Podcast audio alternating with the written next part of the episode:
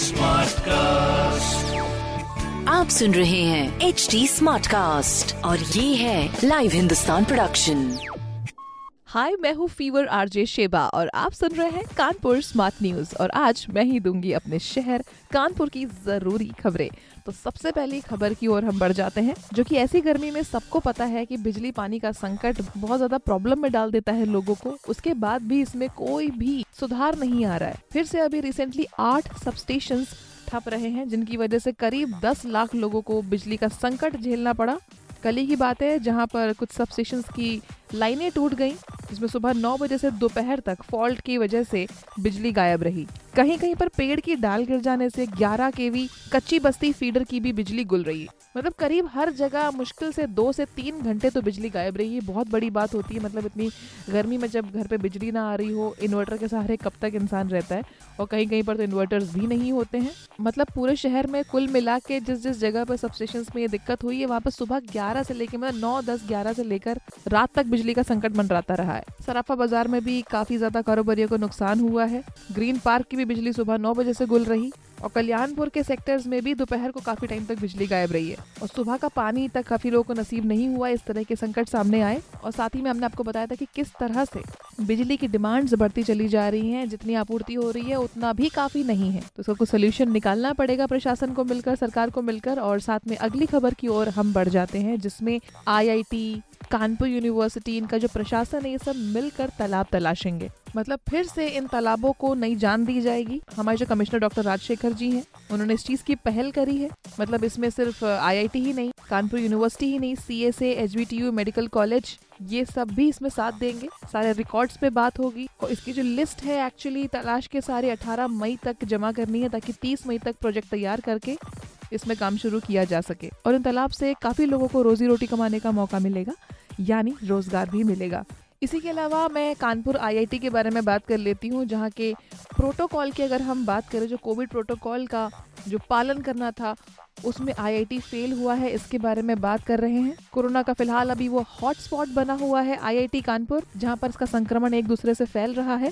Protocols के पालन भी नहीं हो पा रहे हैं ठीक से, सख्ती नहीं बरती जा रही है। यहाँ पे इनका निरीक्षण किया जा रहा है आजकल टीम्स के द्वारा और कल भी एक रिपोर्ट भेजी गई है ऊपर और काफी सारे प्रोटोकॉल के पालन करने के सुझाव दिए गए हैं। अभी 35 लोग वहाँ पर अभी संक्रमित मिले हैं। ये चिंता करने वाले आंकड़े हैं ये सब।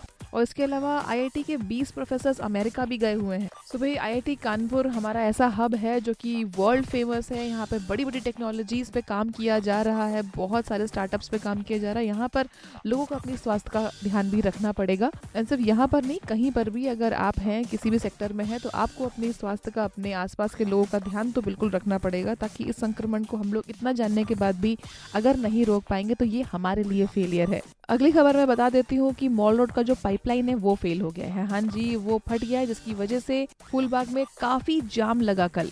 ये जो पाइपलाइन है ये JNNURM के तहत बिछाई गई थी, जो कि 2 जगह फट गई है। जल निगम ने इसके लिए कल लाइनों की मरम्मत के लिए फूलबाग चौराहे और 1-2 जगह और सड़क खोदी है, जिसकी वजह से काफी जाम लग गया। गर्मी से भी काफी लोग परेशान, जाम में भी बहुत वक्त गया और मेट्रो का भी काम चल रहा है, तो जिस वजह से बहुत सारे डाइवर्जन्स हुए और मेट्रो का भी काम चल रहा है, जिसकी वजह से काफी टाइम वेस्ट हुआ, काफी जाम लगा। इससे पहले भी बड़े चौराहे और नवीन मार्केट के पास का जो पाइपलाइन है उसमें लीकेज हुआ था, जिसकी मरम्मत अभी तक नहीं हुई है। हर रोज हजारों लीटर पानी बर्बाद हो रहा है, नालों में पानी जा रहा है और इसी का जो खामियाजा है वो फूलबाग और पटकापुर के जो रहने वाले लोग हैं ना, उनको झेलना पड़ रहा है।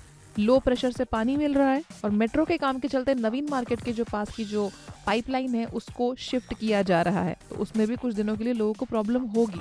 शहर में आपको पता है 700 किलोमीटर तक की पाइपलाइन इस्तेमाल की गई थी, जिसमें से 200 किलोमीटर तक की जो लाइनें हैं वही चालू हो पाई हैं। बाकी पाइपलाइन में इतना गैप है कि जो भरे नहीं जा सकते हैं, इसके लिए अभी तक बजट भी पास नहीं हुआ है, तो इसीलिए व्यवस्था फेल हुई है।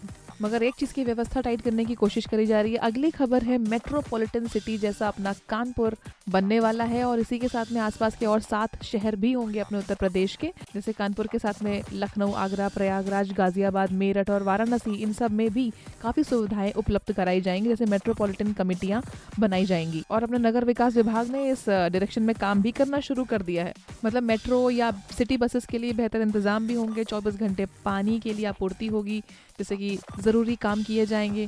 चौराहे और भी चौड़े किए जाएंगे, एडवांस बस स्टॉप बनाए जाएंगे, शहर में सफाई के लिए और भी ज्यादा इंतजाम किया जाएगा।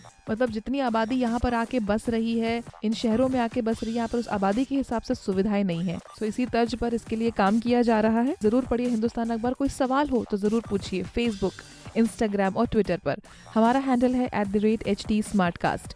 और इस तरह के पॉडकास्ट के लिए लॉग ऑन टू www.htsmartcast.com। आप सुन रहे हैं HT Smartcast और ये था live Hindustan production HT Smartcast।